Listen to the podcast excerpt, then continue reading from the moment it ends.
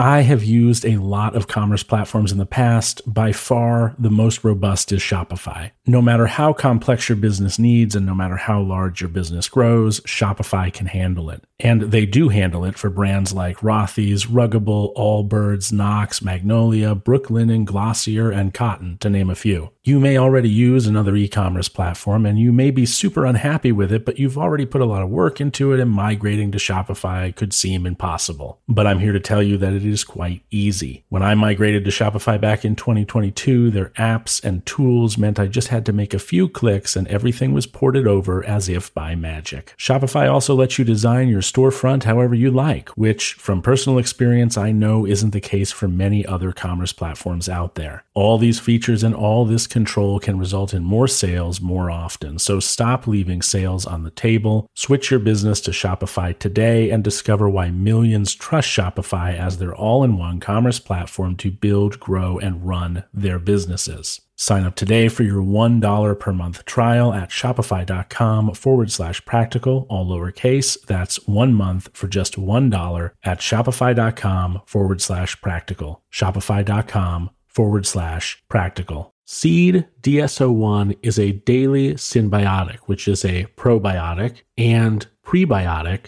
formulated to provide benefits for gut immune function and whole body health. I take it every morning before I eat which is when it works the best. And I have noticed a big difference in my digestion, regularity, and even my skin. It's nice that this benefit comes in a small package that needs no refrigeration and really is just a couple of simple small pills. You also get this cool little travel vial in case you're traveling, so you don't have to stuff a bunch of loose pills in your pocket, which is nice. It's also nice that this product is so rigorously tested from a scientific perspective, which makes seeds probiotic research, development, and innovation programs a lot more trustworthy. So trust your gut health to Seed's DS-01 Daily Synbiotic. Go to seed.com forward slash practical and use code 25practical to get 25% off of your first month. That's 25% off of your first month of Seed's DS-01 Daily Synbiotic at seed.com forward slash practical with the code 25 practical.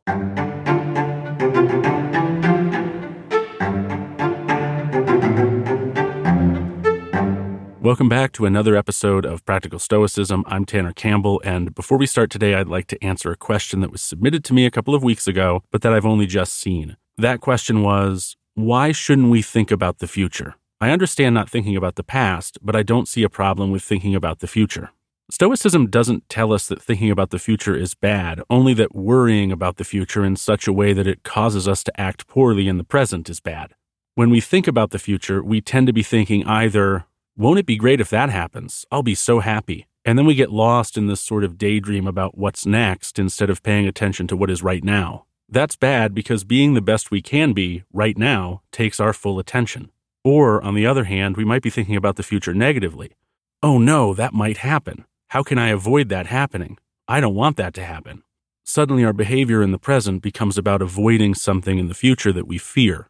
But behavior in the present that is in service to a future fear in service to avoiding one, that is, isn't the sort of behavior one needs to express to be their best in the present. The present is all we really have, and by thinking too much about the past or the future, by being emotionally controlled by either, we exist outside of what the Buddhists would call the now, and what the Stoics simply call the present moment. And the now is where and when everything we have control over is happening. So, to the listener who had that question, I hope that this answer helps.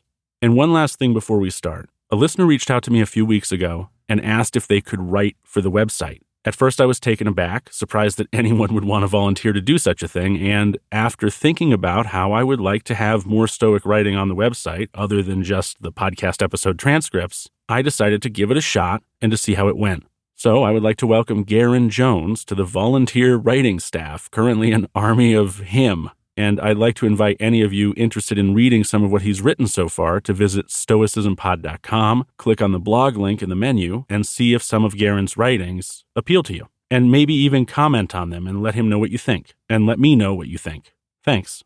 Today's meditation, the fifth from book three, is short, but my response to it will be long. So make sure you've got the time for this episode. My guess is it will be 30 minutes. And that's quite a bit longer than my average episode, so just letting you know up front. It reads as follows How to act, never under compulsion, out of selfishness, without forethought, with misgivings.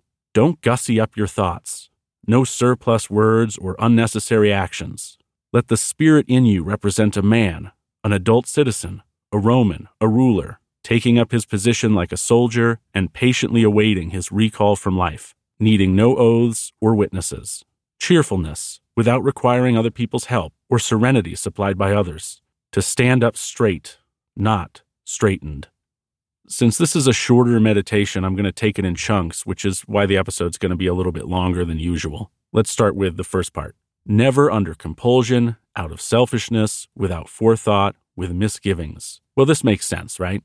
We don't want our actions to be actions we take because we are being forced to, nor should they be taken with selfish motivations. When we act, we should act freely and with the benefit of others in mind, or at least freely and without nothing but ourselves in mind. And here I think ourselves would mean our emotional desires. Here's a really simple example. Think of breakfast. Our emotional desire might be a stack of chocolate chip pancakes with a whipped cream smiley face and strawberry eyeballs. But is that a good decision to make when we know the value of eating healthy and taking care of our bodies? Now, does that mean succumbing to desires is always bad? No. We've never covered book one of the meditations because it's essentially a list of thank yous to people in Marcus's life, and I'm not exactly sure how I would present that in a podcast. The episodes would be far too short. But one of those thank yous, I cannot remember to whom it was, and I'm paraphrasing, read, I'm thankful that whenever I gave in to my emotions, I was quick to recover. So perhaps there is a sort of controlled flirtation with our emotions when we know that stack of chocolate chip pancakes is the exception, not the rule. But we certainly know that not even Marcus, ever the teacher, thought it was possible to be perfect in this regard, or in any regard relative to Stoicism. You will fail, and you will recover, and you will continue the effort moving forward. The next line says, Don't gussy up your thoughts. My guess is this means don't lie to yourself. Don't aggrandize your thoughts. Keep them simple. Keep them straightforward. Don't make yourself out to be, in your own mind, more than you are. Cut through the fluff and think in a way that is as reflective of reality as possible. Separate the signal of importance from the noise of emotion and self aggrandizement. The next line reads No surplus words or unnecessary actions. I don't recall exactly where I heard it, but a long time ago, maybe 20 years or so, someone said to me, or maybe I saw it in a movie or read it in a book, never say anything that doesn't add value to the conversation. Now, I'll be the first to admit that I fail to do this frequently, but it is a nice aim to have. Before you speak, ask yourself Is what I'm about to say going to provide any value to the conversation I'm about to join or am already a part of? If the answer is no, then why are you saying it? Is it in service to your ego? Do you want others to know how smart you are? Do you feel compelled to say something in order to fit in? If you can avoid saying things that are without substance, you may become known as someone who only speaks when there is something important to say. That could be of value. That would be a good thing for the future. But it would also be a good thing for the present because you wouldn't be infusing important issues with vapid or useless thoughts. And on the other hand, if those important issues were in fact not important issues, by not interjecting thoughts into them, you wouldn't be participating in conversations which were not important. Let the spirit in you represent a man, an adult, a citizen, a Roman, a ruler, taking up his post like a soldier and patiently awaiting his recall from life, needing no oath or witness. Now, I've already discussed that because this is written thousands of years ago, we kind of have to forgive Marcus for only speaking to men here. There are women who listen to this podcast. Some of them have reached out to me to let me know they're there. And I have said multiple times anyone can be stoic, anyone can be interested in cultivating a more stoic lifestyle and mindset. So forgive the use of man here and know that I'm talking about men and women. This is actually something I struggle with immensely. What's discussed in this part of the meditation. There is a chaotic like child inside of all of us, and it can feel, when we suppress that chaotic child that we are killing some part of ourselves. To become, in Marcus's words, an adult can really feel like you're smothering some sort of innocence within yourself, some sort of whimsy or wide eyed wonder. But this is what the world requires. It requires people who show up with purpose and who believe it is their duty to do so. You're not just waking up to pass time, you're waking up to participate, to make change, to do your human job. You're waking up to discover your internal honeybee, to reference previous episodes, and to inhabit it fully for the sake of your community, for the sake of your family and those who depend on you, and for the sake of future generations. Everything we do that matters must be thought about in such a way that we are inspired to do our best in doing those things. Of course, as I've said in previous episodes, and as Stoics have said in their texts, it's never perfect. I probably couldn't tell you how many times I've wrapped up my night with a Pixar movie or a Hayao Miyazaki film. In fact, right now, just last night, I bookmarked Netflix's The Sea Beast, which is a brand new animated film that just came out that is certainly intended for children. I watch cartoons and animated films all the time, and I find them to be a comfort in a serious life. It's like a nice break. And there's a chance that Marcus would have thought of this as a childish waste of time. But, as I've said before, we know things about the human mind today that Marcus didn't 2,000 or so years ago. Things that he couldn't have known. Wasn't his fault. He couldn't have known these things. It is important, in my opinion, that our Stoic practice be allowed to mature and change in ways that represent modern knowledge. Not modern morality, mind you, or modern opinions, but modern knowledge. There is this great scene from my childhood that I don't actually remember, but my mother told me about once, and I'm going to share it with you now we were on vacation as a family somewhere. I don't know where. And my step grandfather, whose name was Walter Pickett and who was a Superior Court judge in Connecticut and the son of a Superior Court judge, was sitting on the edge of the hotel bed very early in the morning while the rest of us were asleep. My mother woke to the soft glow and low volume of the television set, but also to the quiet chuckles of my grandfather. Walter was a stoic man in many ways a Yale graduate, a judge, a man's man who lived by the book. Or at least this is how I remember him as a child, and my mother reinforces this memory. He was a serious man who did his best to think about serious things, and he didn't have time for games. But in that moment, there he sat, illuminated by cable television in a pre dawn hotel room, one sock on, one sock off, in the middle of getting ready for his day, watching and giggling at Bugs Bunny cartoons. And the point of me telling you that story, I guess, is to drive home the idea that all minds need a break, even the most stoic ones. And today, we know that these sorts of lapses in intellectual severity, let's call it, give our brains time to relax and breathe, and that that's actually important. So, yes, show up like a soldier and stand your post. But when you get home, it's probably okay to play a game with your kids or read a comic book by yourself or do something silly and without much intrinsic purpose. Your mind does need those sorts of things sometimes. Cheerfulness, without requiring other people's help, or serenity supplied by others. Marcus seems to be asking us to become islands here, and I'm not sure how I feel about that. On the one hand, we do want to construct a character so strong that even if everyone in our lives abandoned us, even if we were reduced to abject poverty and forced to live on the street, that even under those circumstances we could maintain our Stoic practices. We could be so resilient and self sufficient that even the worst case scenarios couldn't rock our foundation, our constitution, couldn't rob us of our happiness. There is a value in all of that, of course, and I don't think anyone could argue it, but it is a bit like the conundrum of avoiding falling in love because you don't want to risk the potential hurt of your partner falling out of it.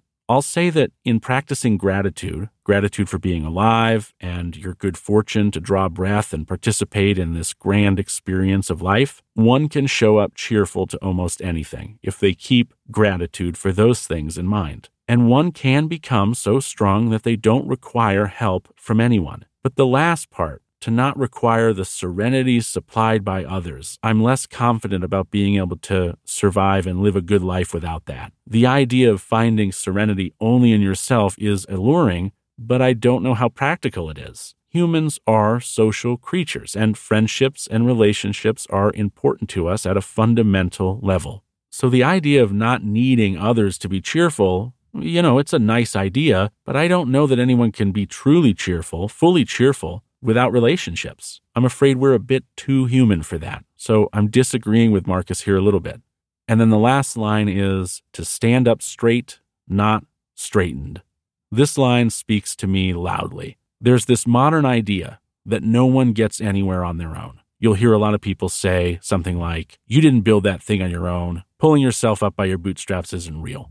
But I'm not so sure. I think there's a certain level of character we are all required to establish within ourselves that frees others of the need to prop us up. Others can prop us up, surely, and they do, even once we have that ability the ability to prop ourselves up, to pull ourselves up by our bootstraps, and have already done it. But to lack the metaphorical spine and muscle to stand on our own two feet is an almost unforgivable thing. To rely on others to do our standing for us, to fight our fights for us, that to me is, again, nearly unforgivable. Of course, this is metaphorical. Some people physically cannot stand. But in their minds, in their minds, they are as capable of developing resoluteness as any other man or woman.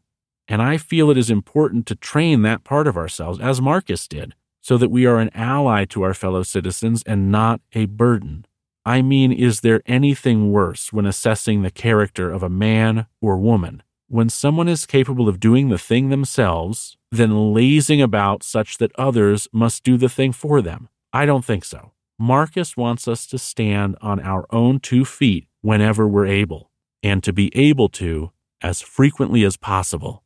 And I agree with him.